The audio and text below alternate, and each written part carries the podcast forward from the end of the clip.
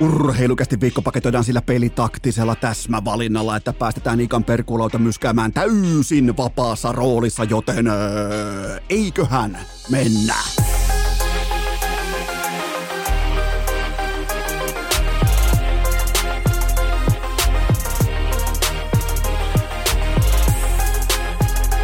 Urheilukästin kutoskausi Salvoksen hirsistudiossa Eno Esko, tuottaja Kove ja päiväkorista karannut pikku Taavetti. Tervetuloa te kaikki, mitä rakkahimmat kummikuuntelijat jälleen kerran urheilukästin pariin on perjantai 12. päivä tammikuuta ja minä, tuottaja Kope ja pikku Taavetti, me ollaan tällä haavaa keittiössä alakaapilla foliopaketin äärellä, nimittäin mikään ei voi olla sattumaa. Pommin varmaa on ainoastaan se, että tämä kolmikko, minä tuottaja Kope ja pikku Taavetti, me ei uskota sattumaan, nimittäin kerrataan faktat. Otetaan yhdessä ensin totta kai verbaalihengessä, ikään kuin näkymättömän kontaktin voimin foliohattua päähän, koska se vie meidät luvattuun maahan. Meidän pitää olla skeptisiä. Meidän pitää uskoa tässä kohdin salaliittoteoriaa, nimittäin eihän tämä nyt jumalauta voi olla sattumaa.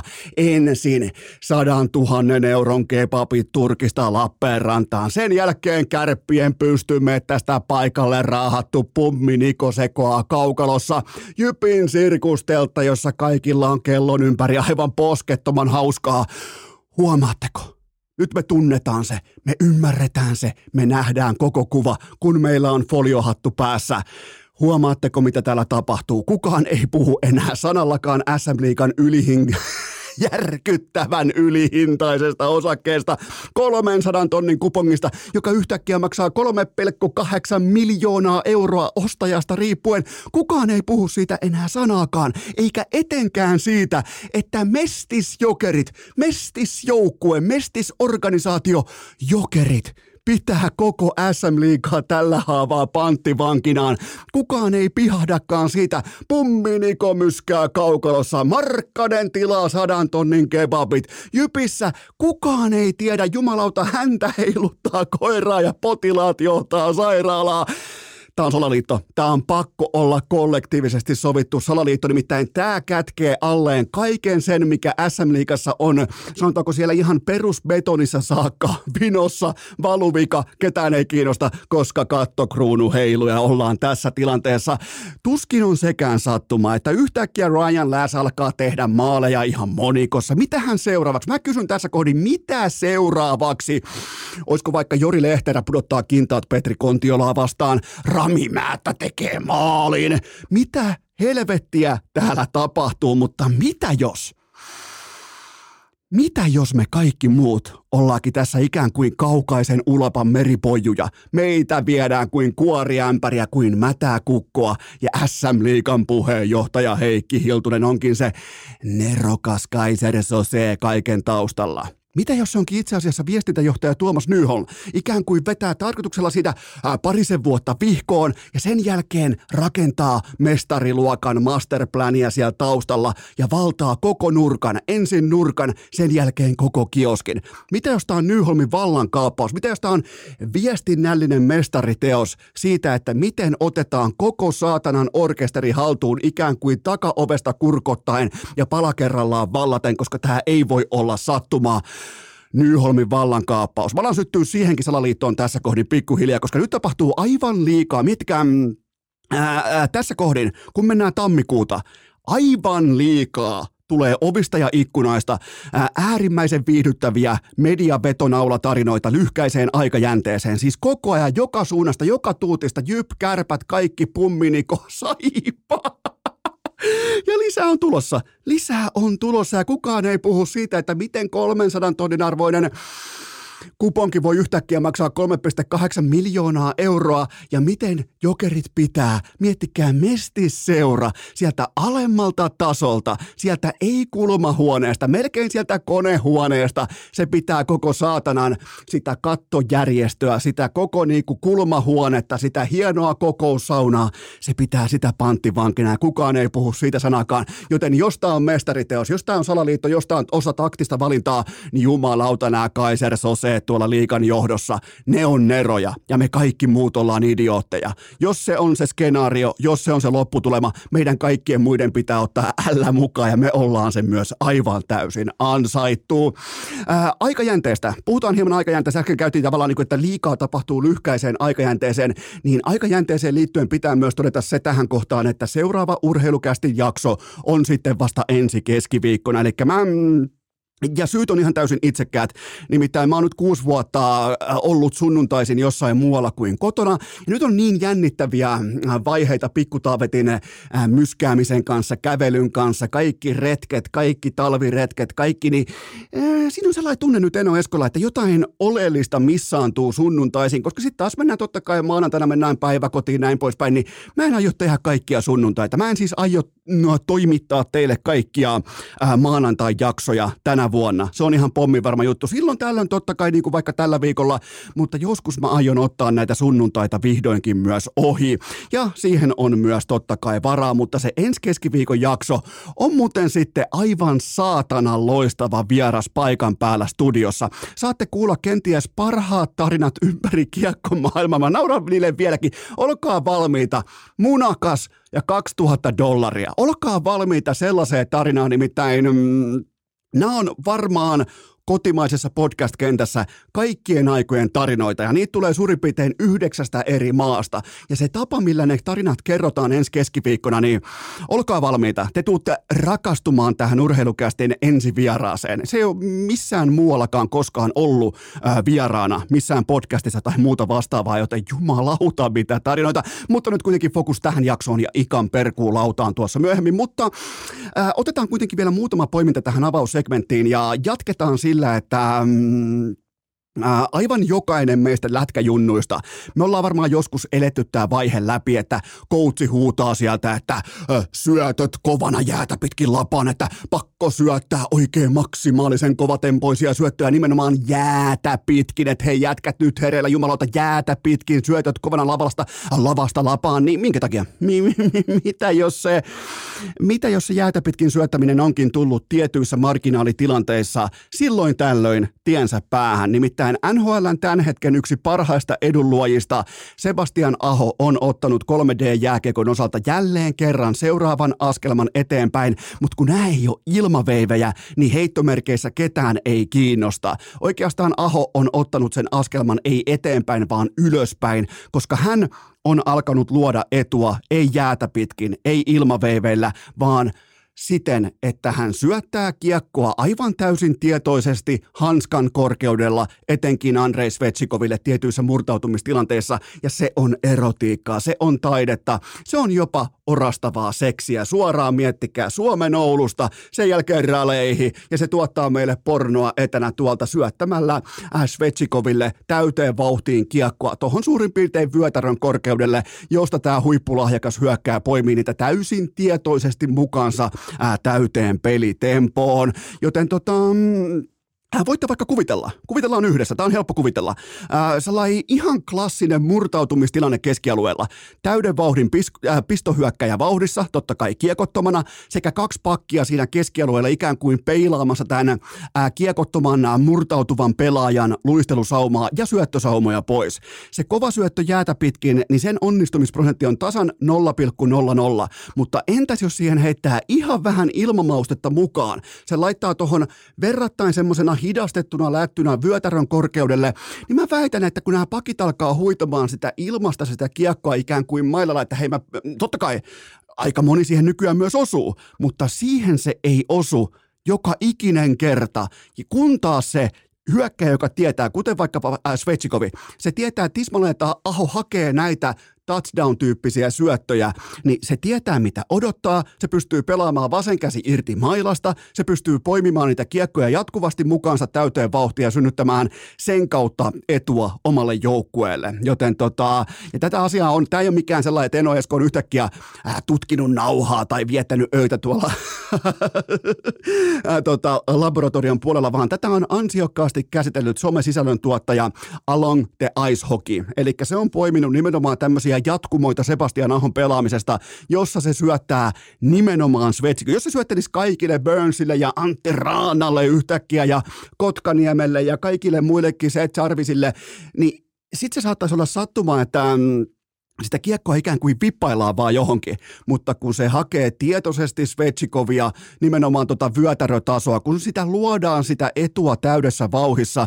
niin se on ihan selvää, että se syöttö kovana jäätä pitkin, niin se on poissuljettu vaihtoehto. Ja mun mielestä on hienoa, että tällainen niin kuin, ehkä ei niin semmoinen äh, flashi, pelaaja, eli pelaaja, joka ei hae ilmaveivejä tai ei hae tällaisia niinku uskomattomia äh, urheiluruutua tai YouTubea varten tehtyjä harhautuskokonaisuuksia, vaan Sebastian Ahon kaikki tekeminen tuolla jääkiekko kaukalossa perustuu voittamiseen ja edun luomiseen. Se edun luonti, se muodostaa voitto odottamaa omalle joukkueelle. Millään muulla ei ole sepelle merkitystä, joten se on mun mielestä hienoa, että tällainen niin absoluuttinen jääkiekko to, äh, kone, jääkiekko tietokone toteaa oman data-analyysinsä voimin, että hei, nämä on voitollisia peliratkaisuja. Vähän niin kuin aikoinaan, kun Pokeri teki vallankumousta nimenomaan datan myötä, niin kaikista fiksuimmat uuden aallon pelaajat noja siihen tietoon, joka heillä on saatavilla.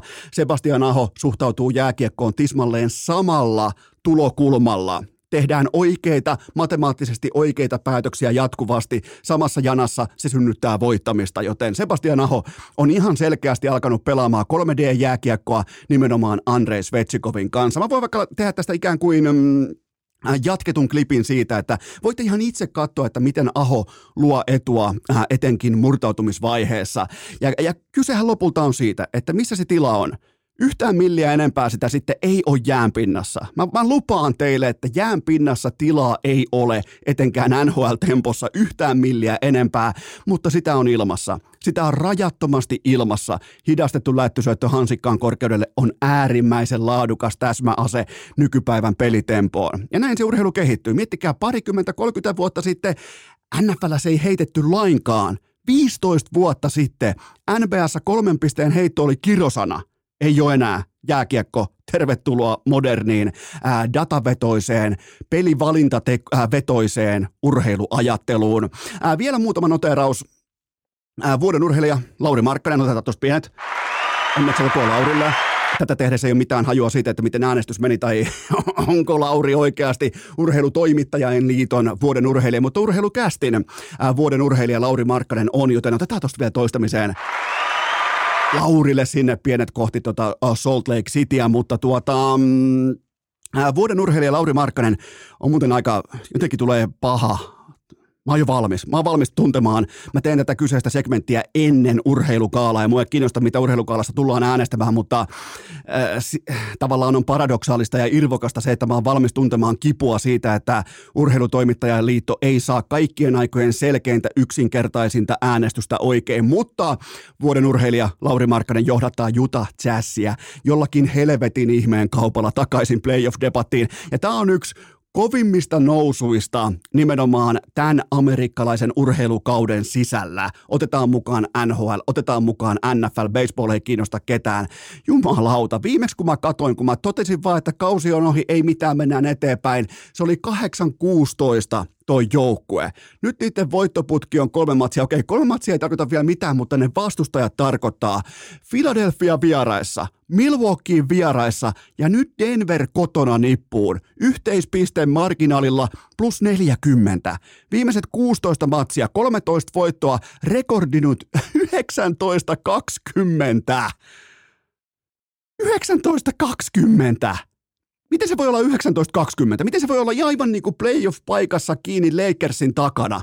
Tolla nipulla, tolla aloituksella, tolla konttaamisella. Ja mikäli Juta saa, en tiedä saako, mutta mikäli se saa puolustuspelaamistaan edes siedettäväksi, niin sehän on kuulkaa playoff-kevät.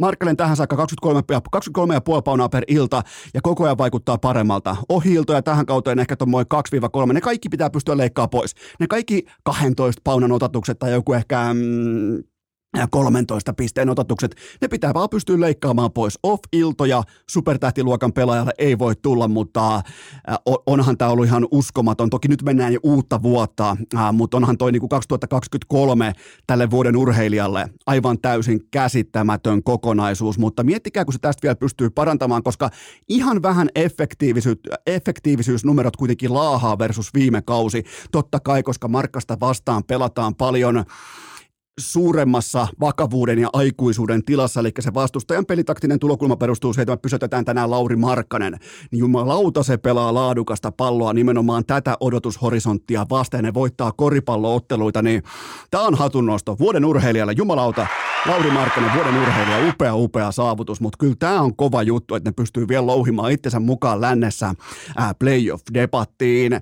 Otetaan vielä loppukaneetti avaussegmenttiin Äh, tuskin ketään kiinnostaa, mutta mua omakohtaisesti kiinnostaa Nick Saban, Bill Belichick, Pete Carroll. Näin ne legendat vaan astuu sivuun. Eli puhutaan aikamme suurimmista amerikkalaisen jalkapallon päävalmentajista. Belichick totta kai vielä jätetty ehkä vähän oudollakin tavalla roikkumaan tässä vaiheessa New England Patriotsissa, mutta ää, äh, se mikä ehkä tässä kohdin pistää silmään, jos miettii kulttuurieroja, niin äh, kun puhutaan tämmöisestä kuitenkin – jotain saavuttaneista päävalmentajista eikä mistään junnuista, niin ison veden takana lähdetään pääpystyssä kerran molemminpuolisen kunnioituksen. Suomessa lähdetään tekstiviestillä ja perään laitetaan faniyhdistyksen Snapchat-tiedote. Urheilukääst! Käsikirjoitus samasta mustekynästä kuin Lepp Pilamme lätkädraamassa. Tähän välikköön kaikki te mitään pelkäämättömät myyntitykit tarkkana Oulussa, Jyväskylässä, Tampereella ja pääkaupunkiseudulla. Nimittäin tämä tässä on maksettua kaupallista verbaliikkaa,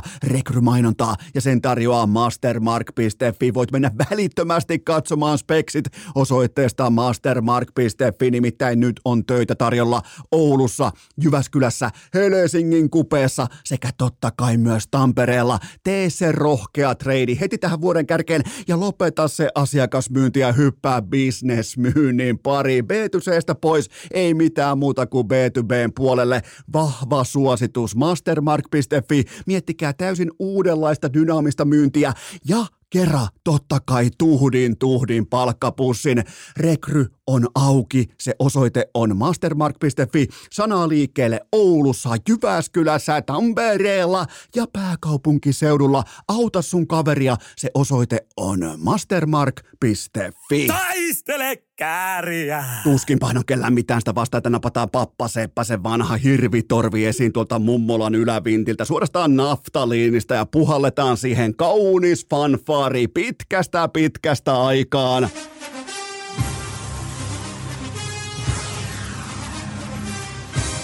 NFL Playoffs. Ja Eno Esko tietää, ei tarvi huutaa, kenenkään ei tarvi pahoittaa mieltä. Eno Esko tietää, että NFL ei kiinnosta kaikki, joten voit suoraan kelata, painaa seuraavaa aikamerkkiä. Siitä alkaa ikan perkuulauta kokonaisuus tässä perjantai-jaksossa, mutta nyt kuitenkin siinä määrin on tällainen, niin kuin sanotaanko, sijannahka takana, eli sian nahka pallo jopa takana, koska kun mennään NFLssä ää, playoff-vaiheeseen, niin se koko laji muuttuu, koko dynamiikka muuttuu, ihan kaikki tavallaan, ää, sanotaanko tilastokirjat nakataan ikkunasta ulos, koska nyt mennään tosipalloilun pari ja tämä villikorttikierros nykyformaatilla, niin onhan tämä aivan helvetin kiehtova, koska divisiona voittajat totta kai pelaa kotona, sieltä tulee äärimmäistä laatua pakotettuna vieraskentälle, me nähdään vieras suosikkeja, me nähdään vaikkapa viime kauden äh, Super Bowl-edustaja Philadelphia Eagles vieras kentällä, kaikkea tämmöistä.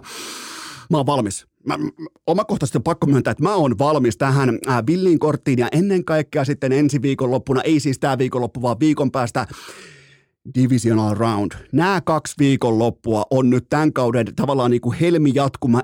Konferenssifinaaleissa monesti ehkä vähän otetaan jo varman päälle. Super Bowl on aina vähän niin kuin katsomaton kortti, koska siellä saattaa tulla autenttista housuun paskantamista, kuten vaikka en pari viikkoa sitten Noroviruksessa, mutta otetaan kuitenkin nämä matsit. Näitä on kuusi kappaletta, mä käyn kaikki läpi. Mä käyn jokaisesta matsista ihan siis tälleen niin kuin pikatyyliin lennokkaasti sen avaintekijän, joka mun mielestä ratkaisee tämän kyseisen matchupin. Joten mä nostan kaikista kuudesta matsista eteen, niin kuin tavallaan esiin sen avaintekijän. Ja mä löin nämä kohteet, mä myös kaivan urnat esiin, eli mä löin nämä K18-kohteet myös uuniin kulpetilla, mutta mä en suosittele pelaamista yhtään kellekään, mutta nämä itse linjat, nämä kertoimet, nimenomaan tämä kyseinen linja, koska NFL-kohteessa totta kai mm, spreadilinjat, totalit, kaikki nämä, ne riippuu vähän palvelun tarjoajasta, niin nämä kyseiset linjat on nimenomaan kulpetilta, mutta mä en suosittele pelaamista yhtään kellekään.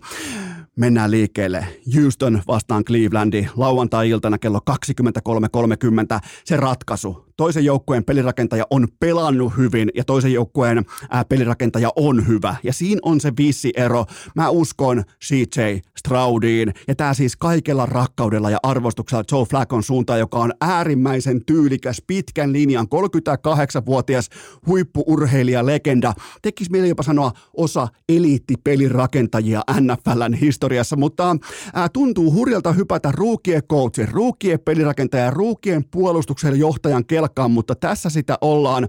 Liuskalle lähtee Houston plus kolme.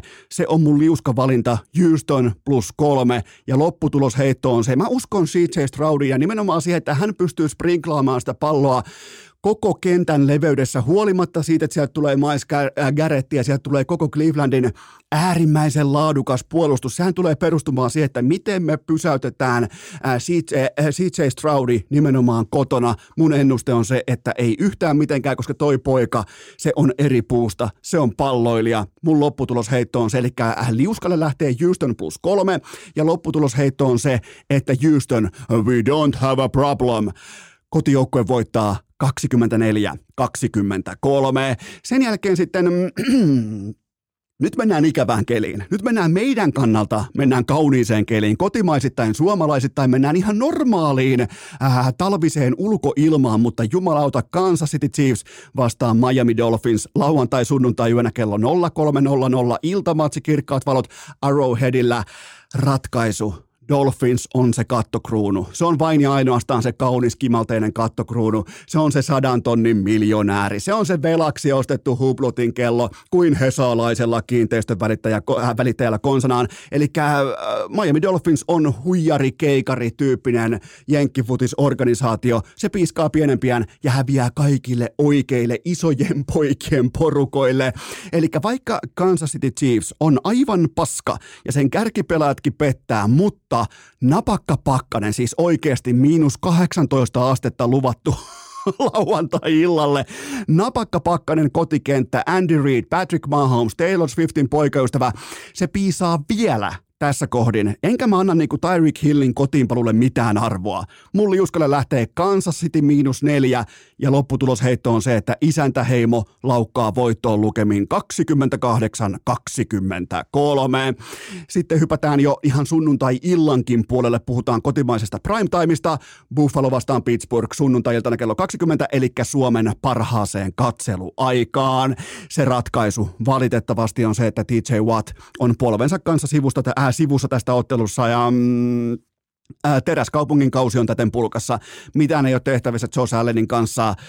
Fakta on se, että mm, kun ei ole TJ Wattia jahtaamassa ja ahdistamassa ja pakottamassa Josh Allenia hätiköityihin sankaripäätöksiin, niin ei ole palaakaan. Ei ole minkäännäköistä relevant, relevanttiutta sille ajatuskehykselle, että Pittsburgh, äh, Pittsburgh pystyisi millään tekemisen osa-alueella haastamaan Buffaloa. Joten Buffalo, se on kaiken lisäksi vielä saanut salakavalasti viimeiseen ehkä seitsemään viikkoon juoksupelinsä kuntoon James Cookin voimin. Ja se on koko HFC-tittelitaiston avain, kun enää ei tarvitse ylijuoksuttaa Allenia, joka perkeleen downilla kaikkiin suuntiin. Mulliuska, mä en tykkää äh, playoffeissa jättimäisistä ennakkosuosikeista, mutta äh, mun liuskalle lähtee Buffalo miinus yhdeksän ja puoli ja lopputulosheitto on se, että puhveli myskää voittoon lukemin 31 ja 10. Sitten sunnuntai-iltaan myöhäisiltaan näin suomalaisittain Dallas vastaan Green Bay ja jos oot seurannut pitkään NFL, niin tällä playoff-otatuksella on oma vetensä. Tällä on oma pitkä, pitkä historiansa. Muistetaan vaikkapa äh, Mason Crossbarin potku vasemmalta oikealle kiertää, vielä menee tolpan sisäpuolelta uuniin, tai sitten Des Bryantin epäkätsi kätsi, mikä se nyt ikinä olikaan. No mun mielestä se oli koppi, kaikkien mielestä se ei ollut koppi, mutta tota, näin on pitkä historia. Tämä on upea, upea matchup tänäkin vuonna. Sunnuntailtana kello 23.30 Dallas vastaan Green Bay. Ratkaisu on se, että kotisuosikki Dallas on yksi, äh, jos olen rehellisiä, kotisuosikki Dallas on yksi NFL vakuuttavimmista kokonaisuuksista koko tällä kaudella, alkaen Dak Prescottista, mm, jatkuen puolustukseen ja päättyen ennen kaikkea CD Lämpiin, joka on aivan täysin pysäyttämätön ää, laitahyökkäjän roolissa. Ja vaikka Jordan Lowe, ää, Love, ei, ei Lowe, Jordan Love, vaikka hän on ollut Green Bayn pelirakentajana yllättävänkin väkevä tähän kauteen. Ja se on ollut siis viimeiset kuusi viikkoa todella laadukas. Niin tähän se loppuu, vaikkakin mä ootan juustonpakkaajilta tiukkaa otatusta. Mun liuskalle lähtee yli 50 ja puoli pistettä ja kierroksen parhaan pelin pinssin rintaan yli 50 ja puoli pistettä. Mä otan todella viihdyttävää, laadukasta, energistä, mitään pelkäämätöntä amerikkalaisen jalkapallon suorastaan näytöstä. Lopputulosheitto on se, että lehmipojat lassoaa juustopäät pinon lukemin 34, 28. sitten sunnuntai maanantai yölle Detroit vastaan Los Angeles Rams. Tämä pelataan totta kai siis ihan keskellä yötä 03.00 varhain siis maanantai aamuna. ratkaisu kaikki fokus ymmärrettävästi, tämä on narratiivilaji, tämä on medialaji. Kaikki fokus on tietenkin pelirakentaja mittelössä, koska kumpikin kohtaa eksänsä, etenkin Matthew Staffordi palaa sinne, missä hänet tehtiin. Jumalauta, eka playoff kotimatsi Detroit Lionsilla sitten vuoden 1993 ja nyt se oma poika tulee vastustajan nutussa pelaamaan heitä vastaan. Tämä on upeeta, mutta kukaan ei tunnu puhuvan kuitenkaan valmennuksellisesta mismatchista Sean McVay valmentaa elämänsä parasta sesonkia. Hän on kuitenkin Super Bowl-voittaja. Hän valmentaa tässä ja nyt elämänsä parasta sesonkia ja hän skeemaa pommin varman edun talteen Dan Campbellin pelikirjasta, joka perustuu penkkipunnerukseen, polveen puremiseen, asenteeseen sekä junaan, jonka valonsa näet tunnelin toisessa päässä. Mitään pois ottamatta upealta persoonalta ihmisten johtajalta Dan Campbellilta, mutta mä oon ihan varma, että tämä aika, mitä San McVeilla on ollut aikaa pohtia, että miten se exposaa Detroitin ailahtelevan puolustuksen, se tulee riittämään. Se tulee riittämään Cooper Cupin, se tulee riittämään Pukanakuan, se tulee riittämään Matthew Staffordin johdolla tuplaveihin tässä ottelussa. Mun liuskalle Rams – plus kolme ja puoli, ja lopputulosheitto on se, että pässilauma kipittää yllätysvoittoon lukemiin 27-24. Sitten viimeinen ottelu, ai että mitä helmiä, nyt oikeasti, nyt on niinku, nyt on sananmukaisesti villikortti. Tämä kortti, mikä meillä on käsissä nyt tänä viikonloppuna, tämä on jumalauta villi. Eli Tampa vastaan Fila maanantai, tiistai yönä kello 0300. Mm, ratkaisu Baker Mayfield. Kumpi Baker me nähdään? Se on se kysymys. Nähdäänkö me Oklahoma Soonersin tason pelin johtaja, joka pystyy jakamaan sitä palloa koko kentän leveydellä, vai nä- nähdäänkö me kuoreensa vetäytyvä, sankariheittoja hakeva, tällainen niin kuin, sanotaanko, vesipyssy kätinen Baker Mayfield. Nimittäin Filan puolustus on yksi NFLn heikoimmista viimeiseen seitsemään viikkoon, ja siitä pitäisi löytää, jopa niin kuin pikku Taavettikin löytäisi, jopa Pummi Nikon kiekkokoulusta suoraan saapuneena pikku Taavetinkin pitää löytää siitä ne ratkaisevat aukot. Joten, ja Filalla, totta kai Eaglesilla, tummia pilviä tuo Jalen Hurtsin äh, sormivarma, äh, so, sormivamma, AJ Brownin polvi ja osaamaton valmennus. Joten liuskalle Tampa plus kolme. Mä uskon Tampaa, mä uskon kotitampaa, mä uskon se, että Baker Mayfield... Äh, Baker Mayfield pystyy pela- pitämään tämän ikään kuin ehkä tällaisella niin kuin game manager-tyyppisellä pelitaktisella valinnalla pystyy äh, tämän kyseisen ottelun pitämään hansikkaassa liuskalle Tampa plus kolme koti alta vastaaja. Tampa plus kolme ja lopputulosheitto on se, että Tampa ottaa tietyissä määrin jopa shokkivoiton lukemin 23-20. Sitten vielä kertausopinnot ja äiti, Houston plus kolme, Kansas City miinus neljä, Buffalo miinus yhdeksän ja puoli, Dallas vastaan Green Bay, se on yli 50 ja puoli pistettä. Sen jälkeen on sitten Rams miinus kolme ja puoli ja sitten on Tampa plus kolme. Sellaista. mä en tee näistä playoff-matseista mitään sen kummosempaa seurantaa noin niin kuin kummemmin. Mulle näin omakohtaisesti nämä kohteet on viihdettä, nämä on lisämaustetta sen pääruuan kyljessä ja useimmiten elämässä siitäkin joutuu maksamaan, kuten vaikkapa Ville Terenykselle. Jumalauta, mun kausivedot, mun kausikohteet, ne meni ihan ok. Ne meni ok haarukkaan, eli mä voin tästä nyt kaivaa suoraan vaikkapa esiin, ne on tossa lukee suoraan. Odottakaapa hetki. Eli saatiin oikein yhteensä ää, tuosta, kun mä katson kohteita on yhteensä. Kuusi kappaletta, sain oikein neljä kappaletta. Ja jumalauta ne ratkaisevat. Ne ratkaisevat kohteet, saatana, Tereniusta vastaan. Kaksi kappaletta, ne sitten vihkoon, joten tuota, mä joudun nyt sitten, miten se menikään, eli mä joudun matkaamaan, joo kyllä vain, Terenius, jumalauta, Tuhti Monni, varaa meille täyden päivävieton kesällä Tampereelta ja mä maksan kaiken. Se oli nimenomaan tämän vedonlyönnin ikään kuin tematiikkana, mutta ihan ok kausivedot, mutta ne ratkaisi. Sun pitää, Tamin sanoin, sun pitää voittaa ne oikeat pelit, joten tota, sieltä haettiin sitten äh, Tereniusta vastaan lopulta L mukaan, mutta äh, näin se menee. Erittäin, jos, jos sanotaanko NFL Kärpänen purasee, niin se on nyt sitten tämä tai ensi viikon loppu.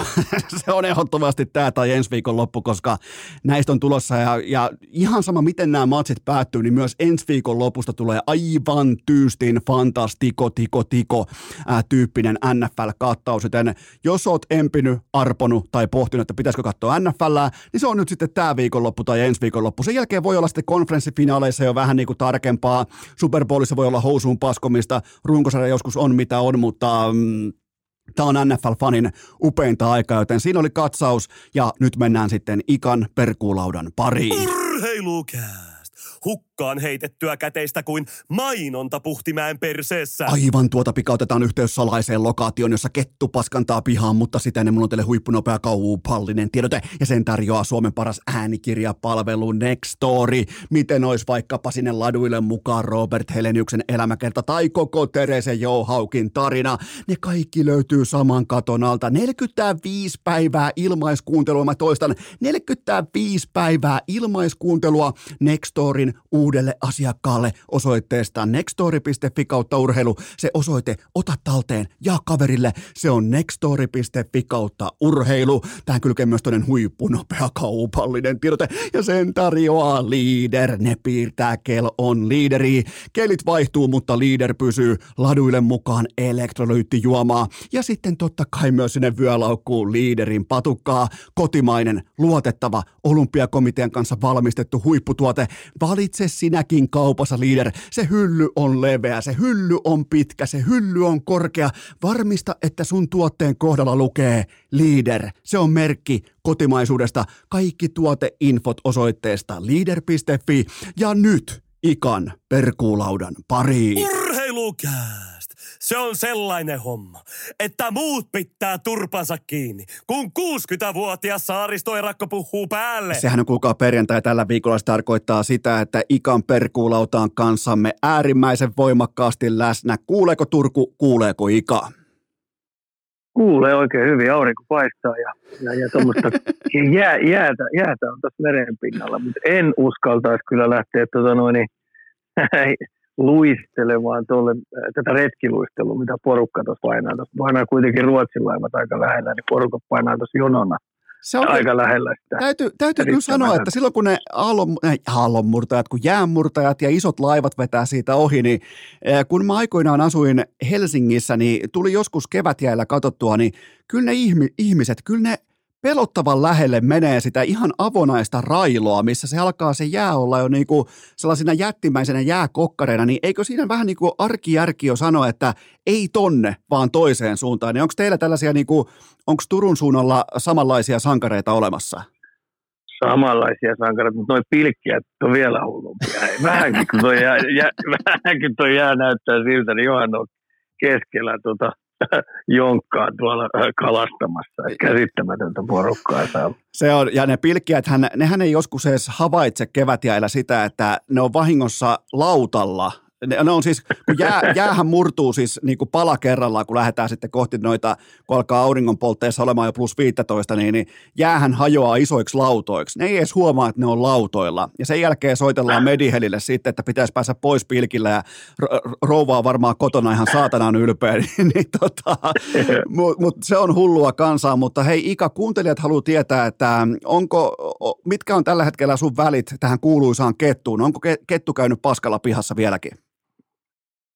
Tota, mä veikkaan, että yksi kettu, mikä tässä on, mikä satuttiin jalkansa, niin mä veikkaan, että sen, sen, sen päivät päättyy, että se siirtyy, siirtyy yläkertaa metsästämään, mutta tämä toinen kettu kyllä täällä sitten vielä edelleen meidän ilonamme pyörii. Ja sen kanssa nyt välit täytyy hinkata kuntoon, koska tota no, niin se ei ollut niin ystävällinen meikäläiselle, että se olisi tullut tuossa moikkailemaan, että se on painanut vähän tuolla ympäri mettää okay. piilossa, mutta tota, Okei, no Siinä sun... mielessä vähän harmillinen tämä yksi, yksi poisti tosiaan. Okei, no sun pitää vähän lämmittää välejä tähän uuteen, tähän nyt tähän kakkos, kakkoskettuun, koska tota, ja jos siihen tulee siihen pihaa paskaa, niin muista sitten raportoida siitä, koska kuuntelijat tällä hetkellä pitää vähän niin kuin jopa kirjaa siitä, että mitä Ikan äh, pihalla tapahtuu. Mutta Ika, äh, mennään ensimmäiseen aiheeseen. Aloitetaan Junnu Lätkällä, koska Ika, mua kiinnostaa tämä tekijä, oikeastaan tämä niin kuin kokonaisuus niiltä osin, että minkä takia tulevaisuudessa Ika kukaan enää, yksikään huippulahjakkuus, miksi ne jäisi Suomen junnu-järjestelmään, kun meidän aikuisten pro-tason pelaajatkaan ei pärjää enää USAn koulupojille, niin, niin tämä tavallaan joulun välipäivät, nämä kaikki U20-kisat, USAn pelaaminen, niin ainakin mulle Ika oli erittäin jälleen kerran silmiä avaavaa, niin mikä on sun vastaus tähän kysymykseen? Yllättäen sä lähdit tulee prova, prova, provosoiden tästä liikenteeseen. ei yllättänyt meikäläistä, mutta ensinnäkin sanotaan, että hienot kisat jälleen kerran. Ja, ja oikea joukkue voitti. Ja mun mielestä oikea joukkue oli myös hopeella. Että tota, tämmöinen Ruotsin tapa pelata, niin kun mä mietin sen finaalin jälkeen, että mitä mä olisin valmentajana lähtenyt tekemään eri lailla kuin Ruotsi, niin en mä oikein löytänyt sellaisia. Ja mun täytyisi katsoa uudestaan vielä toiseen kertaan se finaali, että vielä perkaisin uudestaan, niin en siltikään mä veikkaisin, että Ruotsina en muuttaisi mitään. Mä, Mut tota, niin. Niin, niin, tota noin, ja sitten kun mennään taas siihen pronssiotteluun, niin, tota noin, niin kyllähän se oli sitten kaikki aikojen taas yksi suomalaisen palveluhistorian niin isompia munauksia. Että miten pystytään viidestä kahdesta häviämään peli, jäämään ihan niin telineeseen. Et se oli niin harmi poikien puolesta, että tota, niin oli pronssin maku suussa jo, ja sitten se tikkari nykästiinkin sit suoraan pois suusta. Mutta ne kaksi peliä, mitkä Suomi pelasi siinä, semifinaali- ja finaalipelit, jossa otat viisi jäähyä ja päästät viisi maalia, niin siinä ei alivoima ole kauhean hyvässä kunnossa ollut. Et no. Ei millään mä, tota, Ika, mä nopeasti kontraan tuohon alivoima-aiheeseen ja se on se, että jos ei se peruspilari, se perusbetoni ole kunnossa, niin kenenkään ei kannata silloin vielä huolehtia kattokruunusta ja toi on mulle merkki siitä, että kun se tavallaan se iso kuva ei ole vielä turnauksen alussa varsinkaan, se ei ole hallussa, niin sitä on pakko lähteä jumppaamaan kuntoon ja samaan aikaan yksityiskohtien valmentaminen, valmistautuminen, kaikki tämä, niin se jää väkisinkin ikään kuin taustaviuluun ja se nähtiin karmaisevalla tavalla nimenomaan välierässä ja sitten pronssiottelussa. Ika, onko, onko oikealla, oikealla kaistalla? No joo, siis Tämä nyt tietenkin jälkiviisassa on aina helppo olla, mutta tämä ei ole mitään jälkiviisautta, koska toi, toi 20 kisathan ajaa tämmöisen neljän vuoden ää, projektin maaliin. Niin, niin mun mielestä tämän neljän vuoden aikana, kun puhutaan tuosta ikäluokasta, jotka sinne rykii itsensä, niin siellä pitäisi ensinnäkin olla ulivoimapeli kunnossa, alivoimapeli kunnossa, ja sitten me puhutaan aloituksista. Eli aloituksien jälkeiset kaikki pienet pelit pitäisi olla kunnossa. Sitten pitäisi olla oma-alueen puolustuspelaaminen, ne lainalaisuudet pitäisi olla kunnossa. Ja sitten kerran me halutaan pelata esimerkiksi kaksi vaihe karvauspelaamista, niin ne kaikki pitäisi olla timanttisen hyvässä kunnossa. Eikö niin? Kyllä.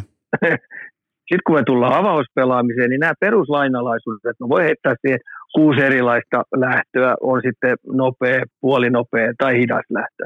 Nekin pitäisi olla kaikki. Sitten keskialueen ylitykset pitäisi olla kunnossa – sitten pitäisi olla hyökkäysalueen hyökkäyspelaaminen, minkälaista peliä toi ikäluokka siellä pitää pelata.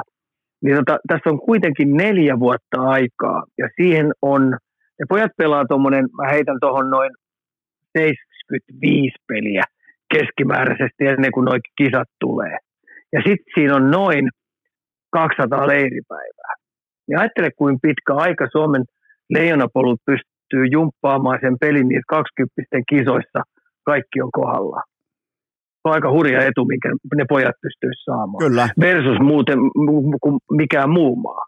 Et tota, kyllähän meillä on myös leijonapolussa on paljon jumppaamista siihen, että me pystytään pelata niin laatu jääkiekkoa, mitä meidän miesten maajoukkue pelaa. Jukka Jalasen alaisuudessa. Kyllä. Eikö niin? On, on, on, on, mutta mua huolestuttaa se, että kun pitäisi puhua ihan näin niin kuin, jopa kruunun jalokivestä, kun puhutaan U20-maajoukkoista, niin sen jälkeen näitä pelaajia, viattomia pelaajia heitetään ensin Tomi Lämsällä ja sen jälkeen Lauri Mikkolalla, niin Ika, se, se ei ole, me ollaan todettu, se ei ole se oikea tapa toimia.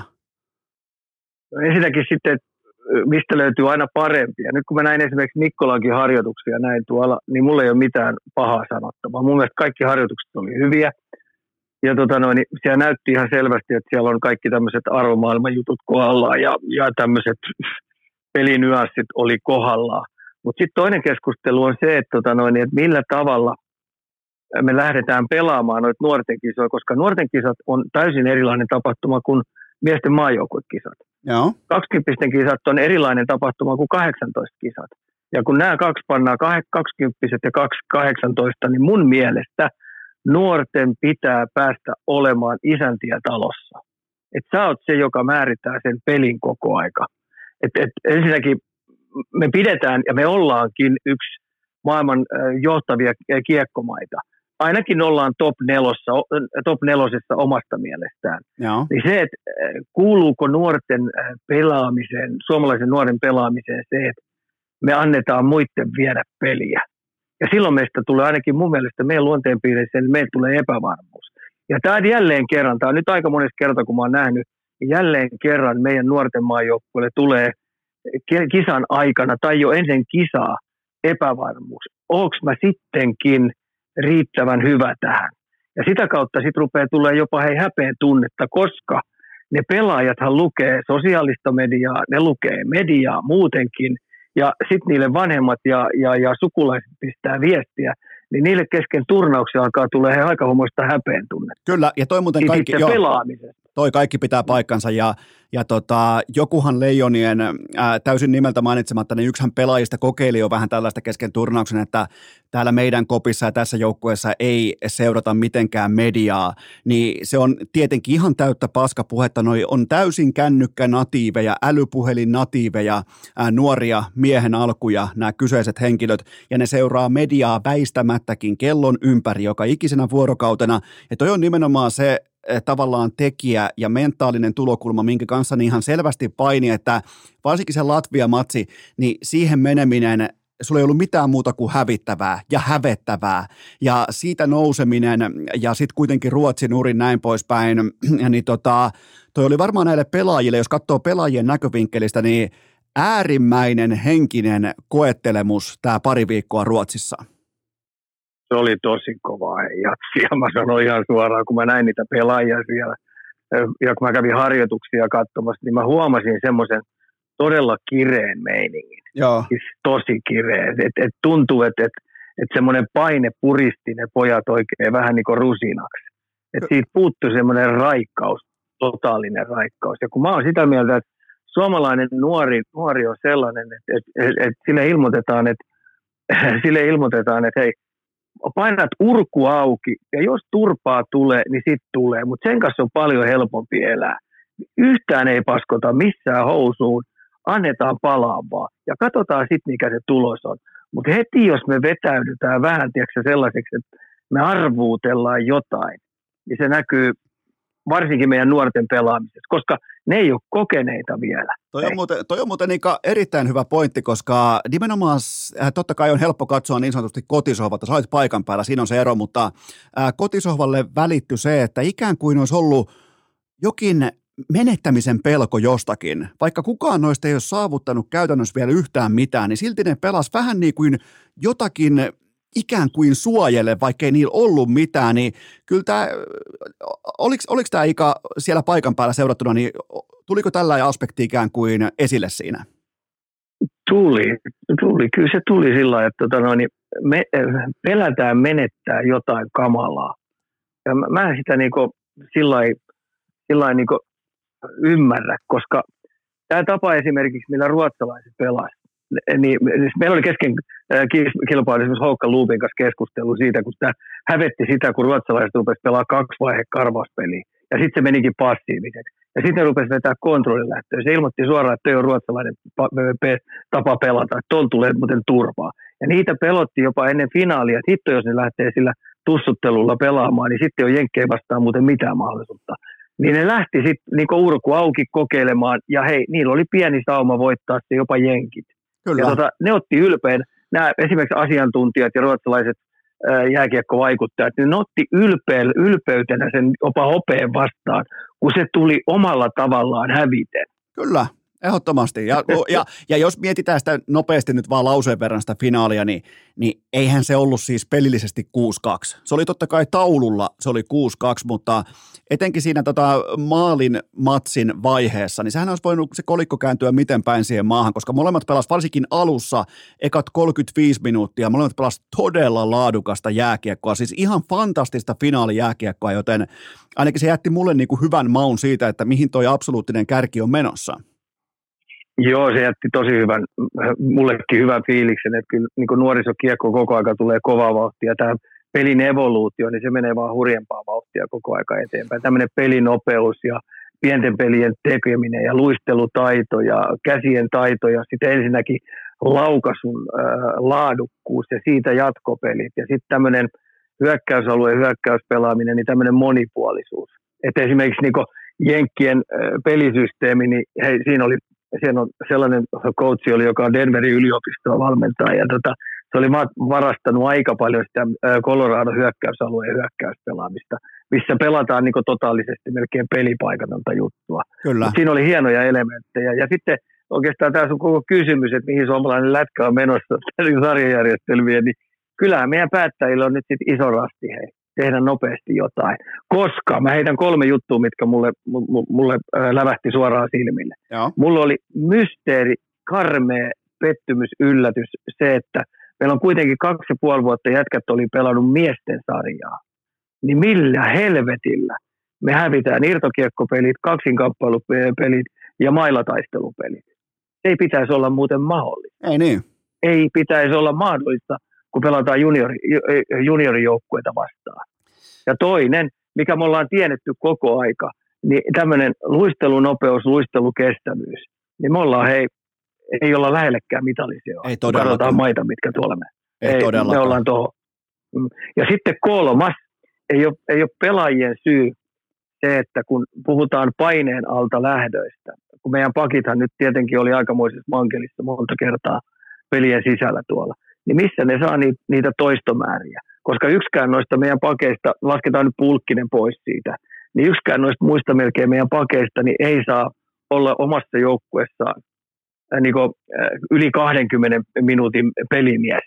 Ja koko aika pelistä toiseen, niin sen kimppuu hyökätään yhdellä ja kahdella, niin sen pitäisi selvittää ne jutut.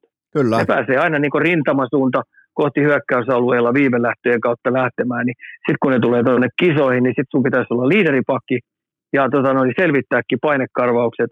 No millä helvetillä? Sulla toistomääriä riittävästi. Oot, oot Ika, Ika ihan oikeassa ja kaikki lähtee siitä, että nämä nuoret poikakullat on pakko nostaa liikaa pelaamaan aivan liian vihreinä, aivan liian tavallaan junnuina, ää, kun niiden laatutoistojen pitäisi mennä sisään sitten ikään kuin äärimmäisen vaativassa juniorijääkiekkokulttuurissa, jota tietenkään Suomessa ei ole.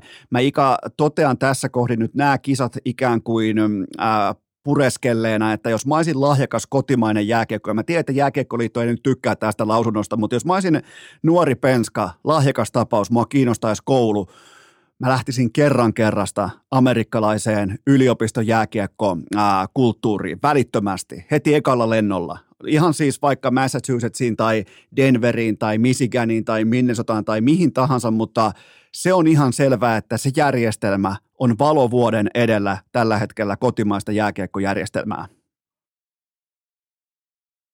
Joo, siis puitteet ja olosuhteet siellä on kunnossa, mutta tota, kyllä mä oon niin suomalainen urheiluromantiikko, että mä uskallan, uskallan, en mä väitä, mutta uskallan toivoa sitä, että nyt viimeistään nyt näiden kisojen jälkeen, niin, tota, no, niin oikeasti kaikki sarjajärjestelmistä lähtien, niin pistetään niin oikeasti remottiin. Ja tota, no, niin ruvetaan niin kuin, kun Jundu-sarjat on kuitenkin ne, mitkä marinoi ja masinoi ja tekee noita pelaajia, niin, niin seurat ottaa nyt lusikan kauniiseen käteen ja päivittää ensinnäkin kaikki, mikä harjoitteluun liittyy ja sitten ennen kaikkea kaikki, mikä liittyy pelaamiseen. Eli tämmöinen hidas ää, nysvääminen, tämmöinen ää, tussuttelu, niin kokonaan niin junnulätkistä pois, että antaa niin junnuja painaa urku auki tuolla koko aika ja tota noin, niin saa, saa toteuttaa itteensä. Totta kai siellä pitää olla tietyt lainalaisuudet, viisikon lainalaisuudet sisällä, mutta mut lopettaa tuommoinen neppailu, mitä tuolla nyt junnusarjoissa paljon pelataan, vaan ja ainoastaan siitä kuuluisasta illan voitosta. Kyllä, kyllä. Miten tota Ika, otetaan vielä loppukaneetti tähän segmenttiin. Ää, Iltalehti uutisoi, että Lauri Mikkola jatkaa kaksi seuraavaa vuottakin U20 päävalmentajana, niin on, onko tämä liitolta Ika oikea valinta? No me tullaan taas sitten, että mistä parempia. Mä uskallan väittää, että toi kisat antoi Mikkolalle hyvää kokemusta. Vaikka nyt menikin kokemuksen keräämiseen. Kun katsoin niitä muitakin penkkejä, niin siellä oli aika kokeneita seppiä. Ne oli nähnyt todella paljon. Puhutaan Tsekkien valmennuksesta, puhutaan, äh, puhutaan tota, USA-valmennuksesta, Ruotsin valmennuksesta ja niin edes poispäin. Niin hei, siellä oli penkin takana kovia juttuja, niin, niin, kovia äh, marinoituneita valmentajia.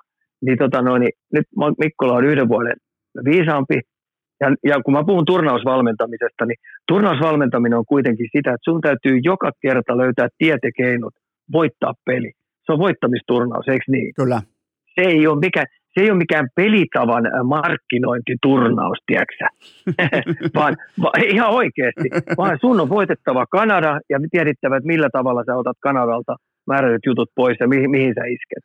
Sitten sulla tulee jenkit, niin se on sellainen, että sä pystyt myymään niille jätkille jonkunnäköisen luoton, että tänään kun me telataan näin, niin me voitetaan noin.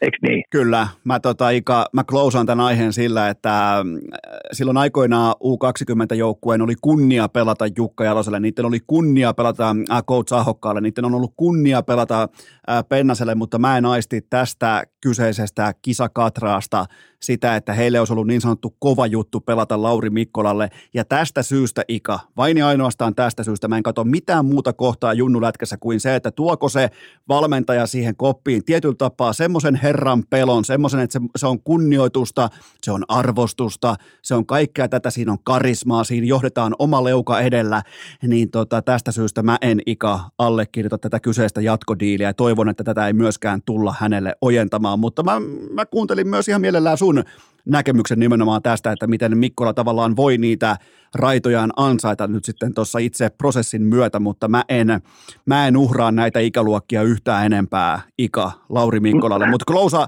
klousaa vielä tämä, niin tai paketoi vielä tämä kyseinen aihe. Täydellisessä maailmassahan siinä olisi kiva saada joku oikein helvaten kokenut, esimerkiksi Jalosen Jukka. Kyllä, kyllä. mutta, mutta se olisi täydellisessä maailmassa. Mutta mä ajattelen, mistä löytyy parempia ja mistä löytyy. Ja sitten kun mä katson näitä liikavalmentajiakin, joko tuolla on liikavalmentajia, niin, tota noin, niin mistä sieltä nyt sitten löytyy liikastakin sellainen varma lappu tuohon noin, joka pystyy oikeasti vetämään. Kun mulla on koko aika väitetty, että SM-liiga on maailman taktisin, taktisin sarja, missä pelataan. Mutta kun mä katson tuonne penkkien taakse, kun sieltä on nyt Marjamäkikin pois ja sitten siellä on, siellä on Rautakorpikin heitetty pois. Ja kun mä katselin oikein, niin tota, no, ei se nyt ole ihan kauhean kokeneita coacheja ole. Ja millä helvetti SM Liiga on sitten taktisin sarja maailmassa.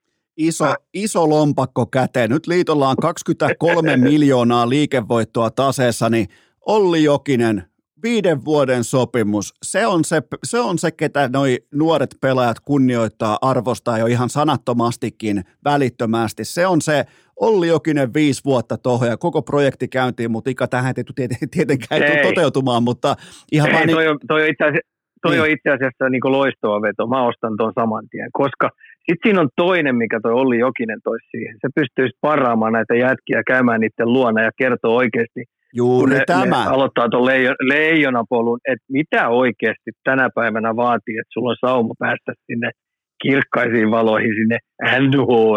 Ke, kellä, kellä on tällä hetkellä kotimaisista liikavalmentajista paras CV nuorten pelaajien kanssa, se on Olli Jokinen. Niin minkä takia liitto nyt kun on rahaa kuin roskaa, se tase, tase jumalauta, missä tikissä se on, Nika. Siellä on, siellä on, siellä on jumalaton määrä pennosta rivissä, niin minkä takia ei pueta isojen poikien housuja jalkaa ja makseta Olli Jokiselle ihan mitä tahansa se pyytää, jotta se on se suunnan näyttäjä nimenomaan junnu jääkiekossa ja, ja, ja sillä visiolla mennään. Ja jos mennään poikki, niin mennään, mutta ainakin on visio siitä, mitä ollaan tekemässä. Mutta Ika, tähän kohtaan kuitenkin ihan, ihan pieni tauko ja sen jälkeen jatketaan. Pimpelipom! Uusi vuosi, uusia lupauksia, uutta kaikkea, mutta yksi fakta pysyä se on se, että nyt loppuu se vissyn kantaminen sieltä kaupasta kotiin. Loppuu se kuplaveden kantaminen kaupasta kotiin. Miettikää pullo kerrallaan. Sen jälkeen palautellaan niitä pulloja. Jos laitteet sattuu toimimaan, se kaikki on ohi. Te menette osoitteeseen maisoda.fi.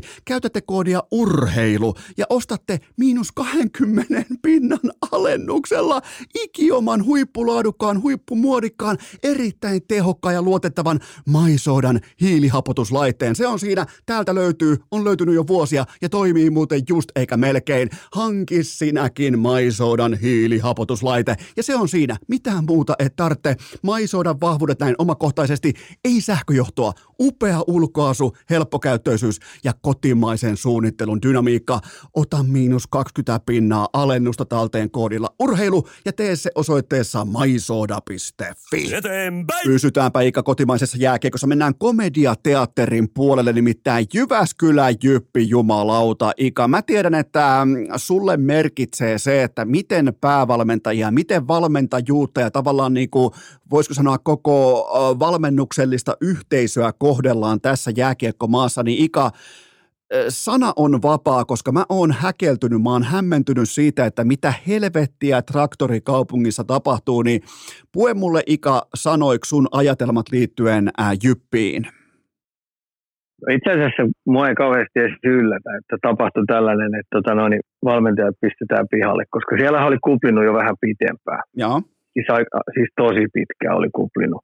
Oli jos niin, jonkinlaista. Ja sitten aina muistettava, että tota, no, niin, siellä on kuitenkin Seppänen, joka, jo, jolla on liitua, niin se piirtää. Joo. Ja Seppänen on kuitenkin omia rahoja pistänyt tosi paljon. Ja ilman Seppästä niin ei Jyvä, Jyppi olisi varmaan enää kartallakaan. Ainakin sellainen tunne meikäläisellä, että se on tehnyt isoja hienoja juttuja tuolla seuraa. Ja siellä on oman näköiset visiot ja kaikki muut ollut. Ja sitten kun Rautakorpi ja Nieminen ja tämä valmennustiimi tuli sinne, niin jos sä katsot, sä katsot tota noin, niin sä katsot tota, kalenterivuoden tuloksetkin, niin Jyppi on siellä 13. Kyllä. Ei. Se Mutta- on siellä 13. Mutta on, on, on, Niin, niin, tota- niin, jatka vaan. Niin, kun se on siellä 13, niin sitten kun siellä on Seppäsellä kaiken näköistä kuiskuttelijaa ja neuvoantaja siellä. Ja niillä on kanssa sitten, joku- kun ei niiden tarvitse näiden kuiskuttelijoita muiden ottaa mistään mitään vastuuta, tiedätkö, niin ne pystyy sille höpötellä kaiken näköisiä juttuja. Kun tulokset ei ole kuitenkaan ollut niin sellainen riemustuttavia, koska miljoonia on pistetty ja äijää on tullut sisään, on tullut, on tullut tota noin erosta ja on tullut nikuun ja on tullut sitä ja tätä ja on tullut versus siihen, mistä ne lähti silloin sen edellisen kauden jälkeen. Niin tässä on tämä prosessi jatkunut ja prosessi on sitten koko aika leijunut siinä, kun visio oli varmasti olla heittämällä kuuden joukossa. Ja sitten kun ollaan oltukin kaukana, kun ollaan krimpultu siinä 10, 11, kahden kohdalla, niin e, jo, mä ajattelin sitä, että nyt vaan hermo jänne katkesi jossain ja kuiskuttelijat on saanut vallan ja tota noin, niin morjes ja nyt äijää pihalle. Mutta se, mikä Peyton Place tässä on alkanut, se on ihan uskomatonta.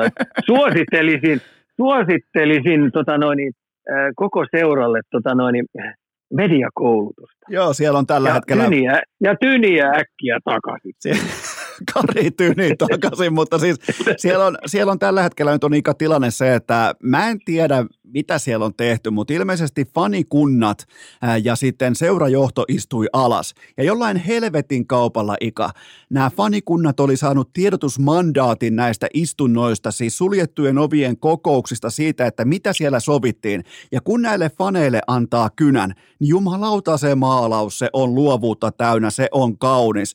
Niin mä, mä en tiedä, kuka tuolla nykyään eniten pudottaa palloa, mutta kyllä tämä on, niinku, tää on johtajuuskriisi, tämä on uskottavuuskriisi, tämä on viestintäkriisi.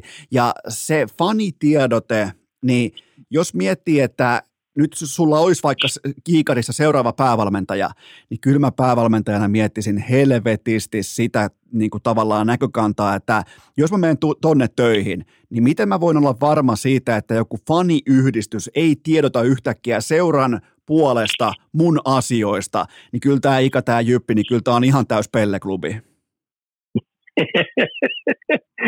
Mä sanon, että tämä vaatii median koulutusta, mutta kun hei, mi, mitä, siis ympäri Suomeahan tapahtuu tällä hetkellä liikajoukkueessa kaiken näköistä, hei. Ihan oikeasti Kyllä. tapahtuu. Ja tiedätkö mihin tämä kaikki pohjautuu? No? Äh. Se on suljettu sarja. niin, ihan oikeasti ei millään ole mitään väliä. Ei olekaan. Ei, ei ole. ei ole. Sä voit palkata koutseja, mitä sä haluat, ja tota noin, niin ei sulla ole niin väliä. Et sen takia niin coachi, coachirintama on ajettu ihan totaalisesti alas, koska tota, no, niin, äijät, tota, no, niin, hyvä, että ne maksaa osa, että ne pääsee sinne päävalmentajaksi sisään. No Ika, Ika mennään, pysytään, pysytään kotimaisessa jääkiekossa ja tässä suljetussa upeassa sarjajärjestelmässä. Oulun kärpät, Marjamäen potkut on jo vanha uutinen, sitä on turha käydä läpi, mutta ollaan huomattu kuitenkin tässä jättimäisessä laivassa orastavaa kääntymistä, niin Ika, miltä osin kärppien pelaaminen on parantunut kenties Marjamäen potkujen jälkeen? Jätkät rupeaa pelaamaan sillä tasolla, mitä tota noin, niiden missä niiden talettikin on. Eli ei, nyt, ei ne nyt mitään A++-peliä pelaa, mutta ne pelaa nyt sitä A-peliä. Jos ne tähän asti pelannut käsijarru päällä sitä A-peliä, niin nyt ne pelaa sitä A-peliä. Ja tota noin, mä itse katsoin sitä rosteria, katsoin, niin ensinnäkin keskikaista on riittävän hyvä. Siellä on laiturissa, laidoissa erinäköistä tietotaitoa, on karheutta, on, on e-, erikoisosaamista – puolustajissa on riittävästi kätisyyttä ja koke, ö, kovuutta ja kokemusta, ja maalivahtipelikin pitäisi olla hyvä. Eli nämä tulokset nyt itse asiassa ei, ei mua yllätä, ja mä itse pidän siinä, että jos ne saa oikeasti tuon joukkueen pelaamaan sitoutuneesti sitä parhaalla mahdollisella tavalla, jopa innostumaan oikein kunnolla ja saa semmoisen yhteisen mission sinne kopin sisälle, niin Kärpät on mun mittareissa yksi sellainen joukko, joka voi voittaa tänä vuonna jopa Suomen mestaruuden. Ika, johtavien pelaajien pelikieli on aina joukkueurheilussa. Sellainen tavallaan, niin kuin se on se aapinen, mitä luetaan, ja yhtään tämän selkeämmin nämä johtavat pelaajat ei voi puhua sen puolesta äänettömästi toki, että Lauri Marjamäki oli menettänyt pukukopin, ja, ja ja tämä kaikki implikoi sen puolesta, nyt kun nämä pelaajat alkoi oululaista niin sanotusti pelaamaan, niin se on välitön viesti siitä, että no niin, nyt meillä on ongelmatapaus pois täältä kopista, me ei pelattu syystä tai toisesta tolle Marjamäelle, tolle keikari huijarille, ja nyt meillä on täällä uusi oma ukko, me mennään joukkueena eteenpäin, ja johtavat pelaajat ottaa sitä myös reppuselkään, niin mun mielestä on aika suorasukaista ja selkeätäkin viestintää.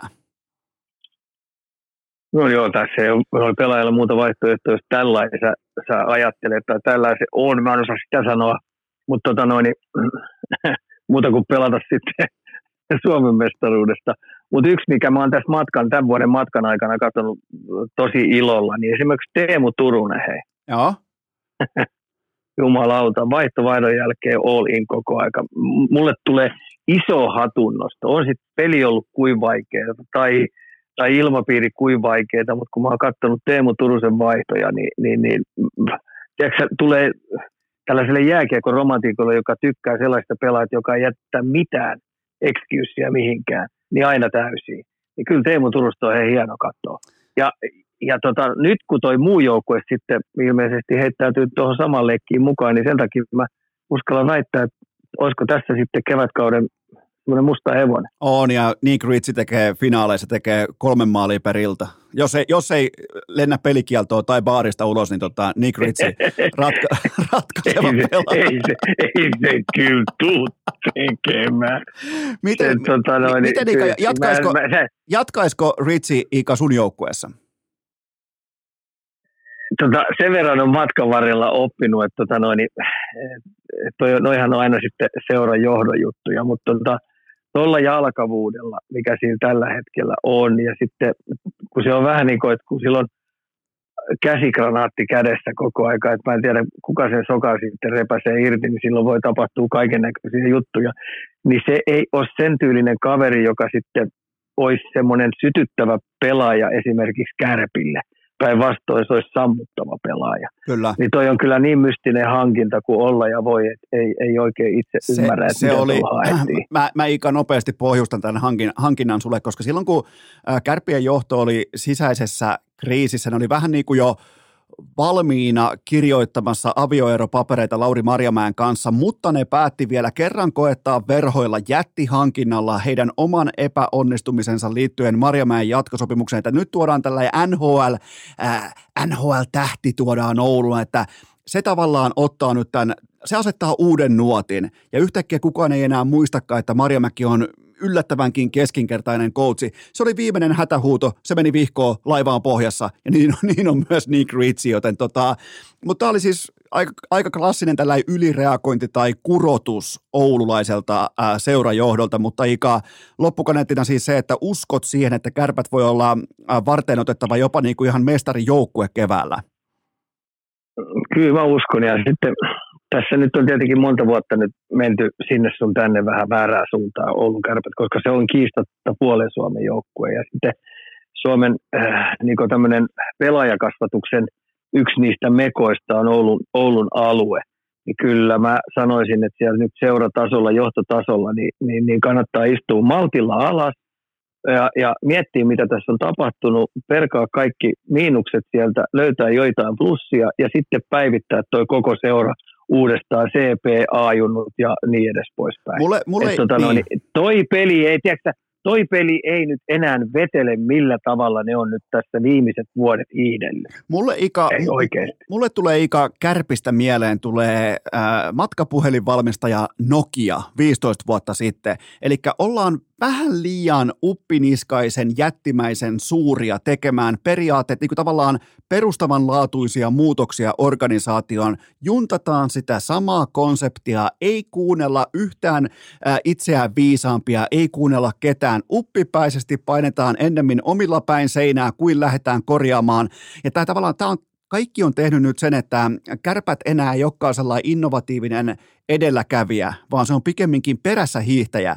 Ja se tekee tästä Ika todella mielenkiintoista, koska mä oon ihan varma, että kärpät myöskään ei ole pitkään perässä hiihtäjä, mutta sen on pakko uskaltaa tehdä johtoportaassakin niitä ei-mukavia päätöksiä. Niitä kun on pakko heittää vaikka legendaluokan ex-pelaajia ovesta ulos. Se päivä lähestyy koko ajan, joten Ika, ainakin sanotaanko, että luvassa on sel- selkoa tekeviä aikoja Oulussa. No varmasti on, et enkä usko, että ne suostuu siihen, että tällä tavalla tullaan seuraavina vuosina enää hiihtää. Et mä uskallan väittää, että Oulussa tulee tapahtumaan kovakin rytminmuutos, koska puitteet ja olosuhteet ja lompakko siellä on kunnossa. Kyllä. Ja, ja sitten pelaajamassa, mikä tuolta puolet Suomet eh, virtautuisi Ouluun, jos ne pistää niinku oikeasti sen oikein sellaiseksi pelaajahautomuksi. Koska heidän intohimo on saada vuosi vuoden jälkeen niin aina oma, omia pelaajia pelaamaan sen logan puolesta. On. Niin, tota noin, niin mä uskallan väittää, että kärpät ei missään nimessä tyydy. Ja siellä nyt tulee käymään iso, puhu, iso puuska tulee käymään siellä. Mutta, mutta nimenomaan Kärpis on kajastanut sellaisen, sanotaanko jättimäisen, liiankin suuren yhtiön tavallaan perusformaatti siitä, että, että näillä mennään. Ja ihan sama, että ketä tulee duuniin, ketä tulee johtoon, koska eihän tämä laiva, tämä ei ota vettä sisälle koskaan, kunnes nyt sitten se ihan selvästi ottaa vettä sisälle. Ja, ja tota, mielenkiintoi katsoa eikä sitä, että miten kärpät tästä ja kuka on seuraava päävalmentaja. Sekin tulee olemaan todella niin kuin mielenkiintoinen, että kuka on se suuri val, niin kuin valinta, millä periaatteella, millä pohjalla, millä tulevaisuuden näkymällä ja millä aika ikkunalla, joten tota, se on ihan selvää, että se ei tule olemaan Ville Mäntymaa, mutta kuka, meidän ikä turha spekuloida sitä, että kuka se voisi olla, mutta mä oon ihan varma, että kärpissäkin tässä kohdin, niin ottaisikohan askeleen kohti tapparaa ja uskaltaisi katsoa, että kun vaikka Suomella on rajat, ja rajat on tällä hetkellä kiinni ainakin osassa Suomea, niin osaamista löytyy myös ulkopuolelta, niin olisiko, olisiko jopa tällä tavallaan niin kuin skenaario mahdollinen? No joo, kyllä rekrytointi pitäisi nyt olla kova vauhtia. Itsekin olen sitä mieltä, että sinne pitäisi sit löytää joku sellainen äh, ulkomaalainen valmentaja, jos ulkomailta haetaan, joka oikeasti osaa päivittää sen koko päivittäisen ja viikkotason ja kuukaustason ja sen koko prosessin sillä lailla, että siellä niin tapahtuu totaalinen rytminmuutos ja tuo sitä uutta virtaa, uutta eloa kaikkeen toimintaan. Kyllä. Samalla ta- tasaisella tallaamisella niin, niin, niin ei, ei, ei se, tai se, tai se laiva kääntyy sitten tosi hitaasti. Okay. Uutta virtaa sinne vaan. Mä oon samaa mieltä jätetään, jätetään Oulu kuitenkin tässä kohdin rauhaan. Mennään NHL. Ika, mielenkiintoinen kysymys, mielenkiintoinen debatti, totta kai, koska toinen näistä pelaajista on nyt uuden jätti, jätti, mega 92 miljoonan diilinsä voimi voimakkaasti pinnalla, kuten myös kaukalo suoritteidensa ansiosta voimakkaasti pinnalla, mutta Ika, kumpi on parempi pelaaja juuri nyt? Mikko Rantanen vai William Nylander, koska toinen maksaa 11,5 miljoonaa kaudessa, toinen maksaa 9,25 miljoonaa kaudessa, niin Ika, kumpi on sun papereissa parempi jääkiekkoilija? Niin, että kumman mä ottaisin, jos lähdetään pelaamaan oikein isoja pelejä. Kyllä. No ei katsella. Sadasta sata Mikko Rantanen. Okei, okay, perustelut. Sitten tulee, sit tulee, sit, sit, sit tulee karhu ja pyyhkii oravalla perseen. Tulee, eli siis Mikko Rantanen on siis karhu ja se pyyhkii oravalla, joka on siis William Nylander, se pyyhkii perseen sillä tosipeleissä. no, no kun me ruvetaan oikeasti miakkailemaan kaiken näköisistä jutuista ja sitten kun saattaa, kuten tiedät, kun noi NHL pudotuspelit, niin ne yleensä menee viidakko, viidakko tai vankilasääntö hommiksi, niin, tota noin, niin Mikkohan innostuu sillä. Toi, toi kaikki, kaikki pitää paikkansa ja mä allekirjoitan. Mä otan myös mielellään Mikko Rantasen ennemmin kuin William Nylanderin, kun aletaan pelaamaan Joo. Stanley Cupista ja mennään kohti kevättä, mutta, äh, mutta debatti itsessään noin niin kuin koko kauden mitassa, niin sehän on ihan perusteltu jo. Kyllähän toi Nylanderin pelaaminen itsessään, totta kai kevät määrittelee lopulta kaiken, mutta kyllähän toi pelaaminen itsessään, niin on ollut tällä kaudella todella, todella kaunista katsottavaa, vai mitä mieltä Otika? On siis, sehän on vuosi vuoden jälkeen niin parantanut. Kaikki nuo tilastotkin, mitä tuot voi että repiä ja löytää tuolta, kun pistää vähän, pistää vähän lompakkoa auki, niin sieltä löytää vaikka mitä tila, tilastoja. Niin, niin esimerkiksi tämmöinen äh, maalintekosektorille pelaaminen, niin, niin äh, Nylanderi pelaa tota, no, niin peliä kohti kuusi, äh, yli kuusi maalipaikkaa. Joo.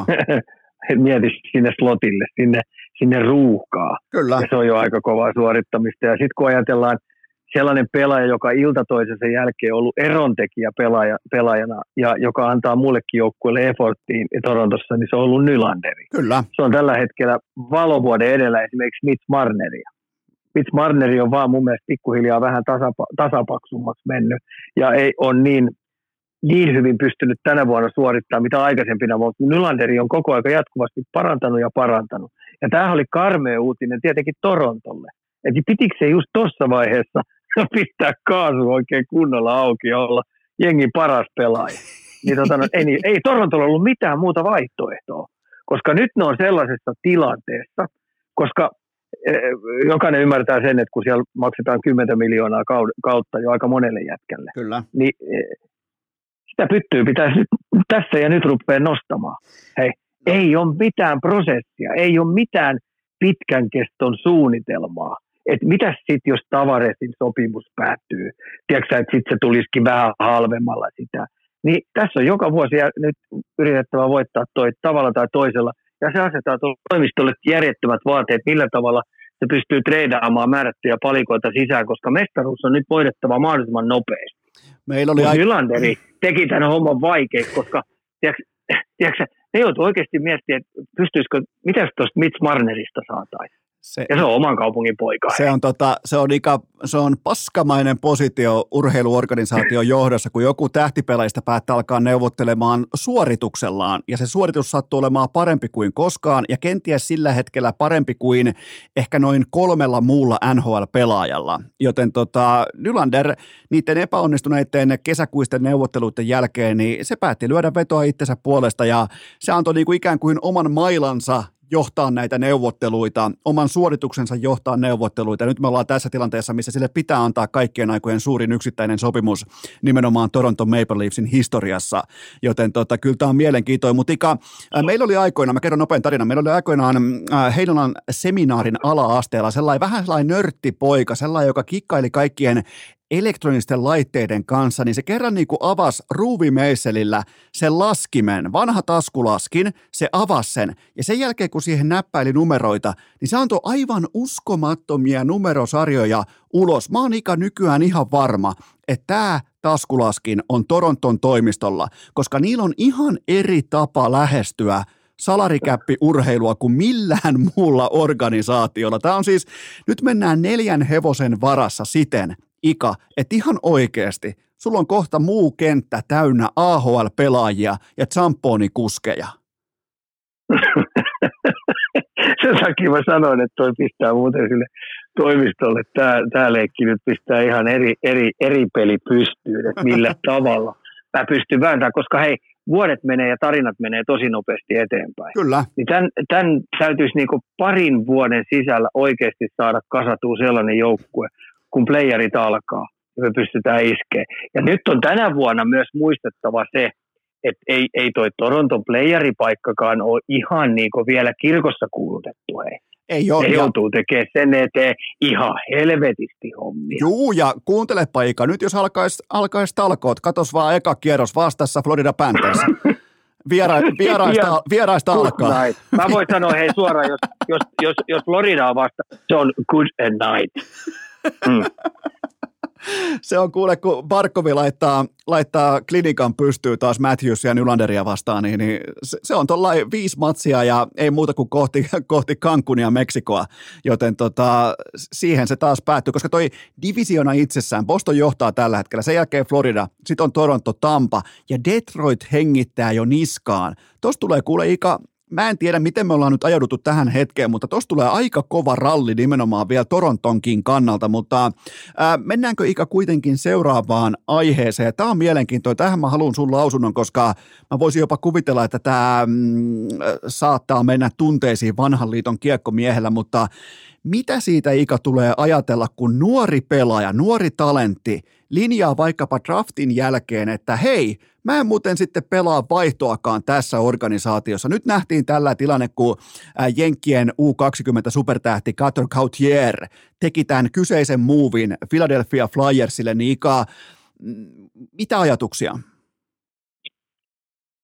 No ensinnäkin siinäkin pitäisi pelaajalle ja, pelaajalle ja pelaaja-agentille niin pistää tota, no, niin pieni mediakoulutus pystyyn. Et, et nämä pitäisi tällaiset jutut oikeasti käydä vähän niin kuin suljettuja ovien tiedätkö, sisällä. Sillä lailla, että, että jos siellä jotain joutuu semmoisia painaviakin syitä, miksi ei käy, mutta sitten jos sä heidät tollain, niin, niin se poika saa aika kova leima ja mä oon itse tämmöisen torturilla kannalla samalla, että voisiko kiinnostaa vähemmän, vähempää puhua, puhua kyseisestä kaverista, että puhutaan tästä toisesta, joka tulee sisään. Kyllä. Et, et, et, se, se kiinnostus niin itsellä niin loppuisi välittömästi siihen. Et tota, Mutta kovaa mankeliin tämmöiset nuoret pelaajat pistää itsensä ja ne tietää, että no monta vuotta sitten tota, noin, luupi alla tekee ne sitten mitä tahansa. Ja tämä on, tota, tämähän on NHL verrattain harvinaista. Totta kai NHL osa muistaa, Erik Lindruus aikoinaan vivutti itsensä ulos Quebecistä, ilmoitti, että mä en muuten tuolla pelaa. NFLssä Eli Manning ei olisi pukenut Chargersin nuttua niskaan, tai NBAssa Steve Francis antoi ukaasin ennen draftia, että mä en pelaa tuolla, tuolla tai tuolla. Jaager oli aikoinaan kanssa tällä pelaa, joka ilmoitti, että mä en pelaa tuolla, tuolla tai tuolla, niin onhan, onhan tämä aika harvinaista, tämä on erikoista, mutta um, sitä mä ihmettelen liittyen uh, Cutter Gautieriin, koska kun sulla on se drafti, sut huudetaan sieltä ekalla kierroksella top 10 ja sä puet sen legendaarisen, mä oon, mä oon aina vihannut Flyersia, mutta silti sä puet sen legendaarisen oranssin nutun niskaan, niin ekassa haastattelussa ethän sä nyt jumalauta ala kehumaan Sidney Crosbya.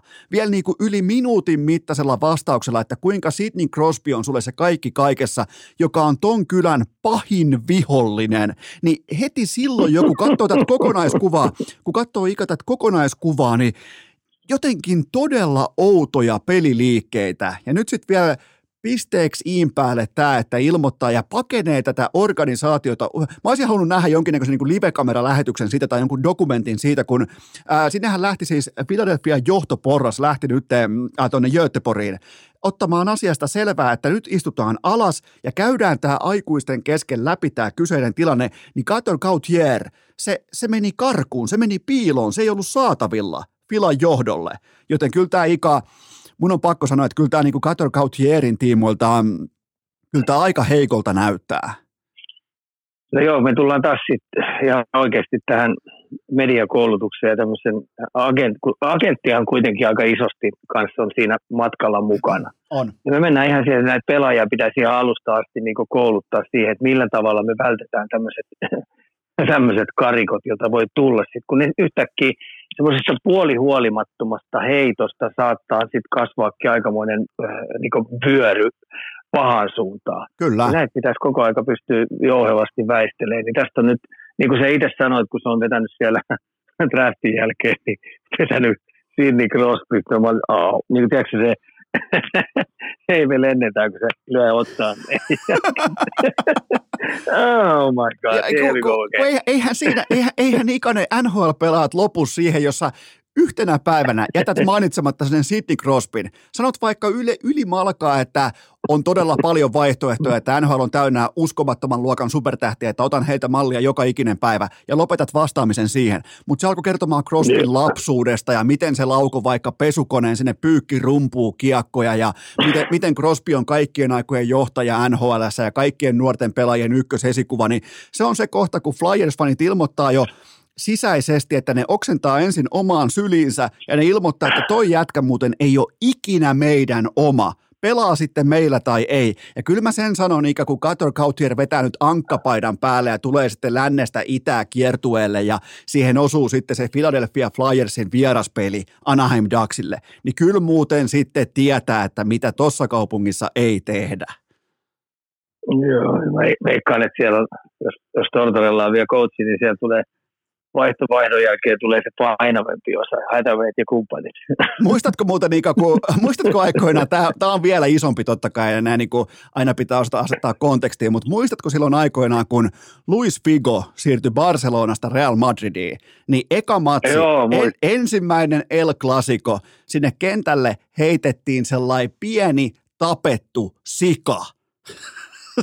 Tätä mä en tiedä. Joo, joku, mä en joku sala kuljetti siis sian ruhon sinne katsomoon ja kulmatilanteessa heitti sen Luis Figon eteen vihjeenä siitä, että tässä sä oot, niin tota, se on kaikkien aikojen, se on kaikkien aikojen tämmöinen vihollispelaajan tavallaan tunteiden esillepano on se Luis Vigoon liittyen. Mä en ihan usko, että Flyersin, vaikka Flyersin fanit on tässä katsannossa melkein tylympiä, varmaan tylympiä koko NHL, niin kyllä mä otan aikamoista, a- aikamoista sisääntuloa tähän, mutta jos ikä jotain hyvää haetaan, niin ainakin Kator Gautier laittoi itsensä kartalle sekä ensin suorituksillaan U20-kisoissa, että nyt sitten tämän saagan myötä. Todella mielenkiintoinen treidi. Ja Ika, nyt sun suosikkipelaaja Leo Carlson, jumalauta se Anaheimin nuorten pelaajien potentiaalinen keskikaista. On McTavisia, on Carlsonia, on Gautieria, on Tsegrasia, niin siellä kuule hika alkaa siellä sun, sun Anaheimissa, alkaa näyttää aika hyvältä. Niillä on kauppatavaraa näistä artisteista. On. Mä veikkaan, että, se, mä veikkaan, että tämmöinen villi arvaus, vai että Segras on ensimmäinen, joka kaupataan. Esimerkiksi voisin kuvitella siirtyvän Montrealiin. Se, no, se on vähän Montrealin näköinen pelaaja. Vähän sellainen epärelevantti, vähän sinne päin, ja lätkä on kivaa. Ei kokki?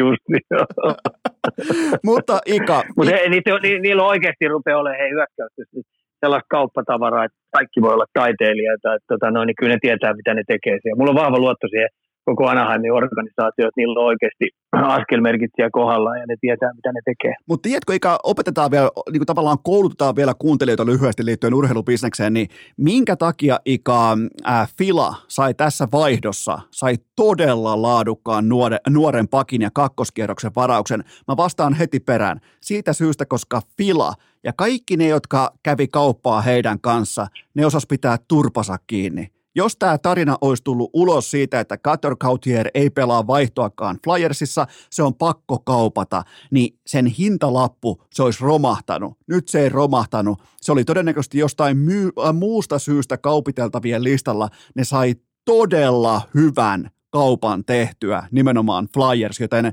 näin käydään ikä kauppaa. Joo, se menee just noin, että tota noin, niin se on myös omanlainen taiteen muoto, että missä tietenkin ainahan kaikki toivoo, että jäisi aina voittavaksi, voittavasta osastoksi, mutta niinhän se ei käynyt. Toinen aina saa vähän näpeille. Niin. Kyllä, ja, ja sen takia ilmeisesti kauppaa käytiin myös Anaheim Ducksin kanssa, koska sen GM Pat Verbeek on tunnettu siitä, että se ei koskaan pihahdakaan medialle mitään etukäteen, ja. joten tota, tällainen niin pikku oppituoli myös tähän liittyen. Mutta Ika, viimeinen segmentti, äh, haukutaan yhdessä NHLn All-Star-tapahtuma. Se on ihan täyttä pask. Moi Ika, mua harmittaa. Mä pikkupoikana mä tykkäsin. Itä vastaa länsi. Absoluuttisesti parhaat pelaajat, parhaiten pelanneet yksilöt, supertähdet kaukalossa. Nyt tää on ihan täyttä pelleilyä. Mua siis vituttaa oikeiden tähtipelaajien puolesta, että niiden loma varastetaan tällä verukkoilla, että ne joutuu tonne jonkun saatanan Boone Jennerin kanssa höntsäämään täyden viikon lopu, joten Ika, anna sun kommentti äh, liittyen NHLn tähdistöotteluun. En mä niistä ikinä syttynyt, en syttynyt silloin, kun tota noin, niin pelattiin siinä vanhaa systeemiä, eli 5 vastaan 5, kun ne paino menemään sitä hupipeliä. Eli se oli vähän niin kuin meidän ikämiesten neppailu joskus aikoinaan. Että tota, en mä ole siihen syttynyt. Että tota, mä ymmärrän sen kyllä hyvin, että sillä tehdään tietynlaista hyvän tekeväisyyttä, tehdään tiettyä rahaa johonkin suuntaan.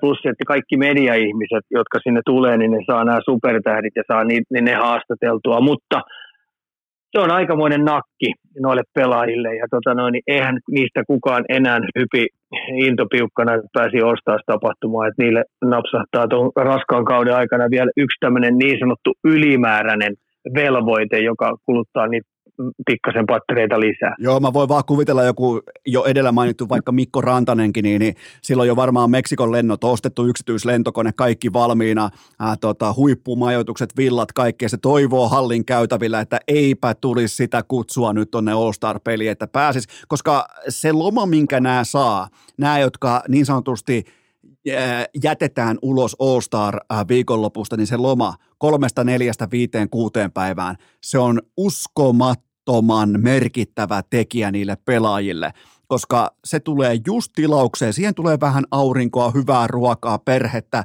otat vaikka otat lastenhoitajan mukaan vaikka johonkin Meksikoon tai Karibialle, otat siihen vaikka kokin mukaan, laadukasta ruokaa, täyslatautuminen, sen jälkeen treeneihin ja kohti playoff-runia, niin tota, mua, mua harmittaa niiden pelaajien puolesta, jotka joutuu tonne kissan ristiäisiin pyörimään keskellä kautta, saatana. Ei mitään arvoa yhtään kellekään, mutta ikä kuten todettiin, niin ää, bi- business lopulta on bisnestä.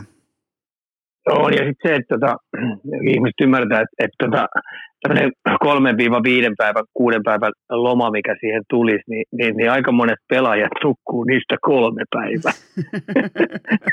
Kausi on he puolet välissä, ja tota, no, niin patterit on, niin rupeaa niin ehtymään koko aika, niin sitten se joudut yhtäkkiä taas lentää jonnekin, minne liian lennät puolijenkkejä läpi siitä ja, ja taas toiseen suuntaan ja sitten siellä vastailet ja kulutat lisää pattereita, niin onhan se ihan ero, kun joku nukkuu kolme vuorokautta. Ihan oikeasti mä tiedän pelaajia, jotka on kolme vuorokautta melkein sängyssä maannut, okay. että ne pystyy, joo, että sillä ladataan patterit. On mm. kyllä. Ja mikä parempi on mennä johonkin Meksikkoon, tiedätkö, rannalle e, e, lepäillä ja e, levätä ja periaatteessa nukkuu kolme vuorokautta. ja, hyvin. Ja, ky- ja, kyllähän... ja se ihmisten pitää luulla, että toi porukka lähtee ei viideksi päivää ryypäämään. Joo, ei. ei kyllä se, ne, ne, kello, ne kello on pieniä lapsia kotona, ne tietää, että niiden kanssa lähteminen johonkin on sitten kuinka fantastinen lomakohde tahansa, niin siinä ei ole loman kanssa mitään tekemistä. siis siinä, että, että tota, mutta Ika, me ollaan tultu maaliin saakka, meillä on perkku. Onko jotain loppu, loppukaneettia? Onko joku tällainen niin ikamainen nosto vielä, sellainen ajankohtaisnosto vielä mielessä? Ei, kyllä meidän mielenkiintoista katsoa, että miten tämä liika lähtee tästä rullaamaan. Et, et itse tykkää sitten tietenkin tuota SHL, tuossa tulee kovin seurattua. Niin nämä Euroopan sarjat on ihan mukava nähdä. Et itse toivoisin, kun mä katsoin nyt tuossa IFK SF-peli, SF-IFK-peli, pelihan oli 0-0, maalinteko-ongelmia. Mut, niin tota, mä olin ilokseen katoin, että siinä sai kamppailla aika hyvin. Tuomarit antoi äijä vetää aika kunnolla ja vääntää ja kääntää. Et mä toivoisin, kun toi tietenkin 20 näytti nyt, että ihan oikeasti mulla on kamppailuhommissa vähän jäljessä, niin ainakin tuossa pelissä sai mun mielestä vääntää ja kääntää. Et mä katson nyt, mihin tämä loppukausi tuossa hommissa mennään. Kyllä, ja Ika, me ollaan valmiita jättimäiseen NFL Playoff viikonloppuun, kuusi matsia. No sekin pitää paikkaa. Ai juu, saatana tulee, ja, ja, ja mä nyt joudun, joudun niinku, tuomaan sulle huonoja uutisia, mutta äh, Minnesota Vikings ei voita Super Bowlia. se, se, se mutta Maija, Maija, mikä pistää Kansas City lomille. No siihen voidaan laittaa vaikka legendaarinen lounaan verran vetoa. Tota, No pistetään, jos, pistetään ilman muuta. Jos vaan mä, mä, mä nielasin ton rapalla. Joo, joo. Siihen voidaan laittaa, meillä on tällä hetkellä meidän tilanne, mulla on kirjanpito, ne on mulle 2-1 tähän saakka, no. Ikan perkuulaudan tota, mm. illalliset on 2-1 mulle, joten lyödään tähänkin illallinen, ää, lyödään vetoa Joo. tähän kyseiseen tota, ää, otteluun. Eli mulla on Kansas City Chiefs ja sulla on Miami Dolphins, mutta hei Ika, me ollaan näin, näin muodoin nyt maalissa, ää, ei, ei mitään muuta kuin jälleen kerran kiitoksia Ismo Lehkonen. Kiitos. Ja kaikille kuuntelijoille sellainen erillis loppukaneetti. Ja muistakaa se, että vasta keskiviikkona jatkuu.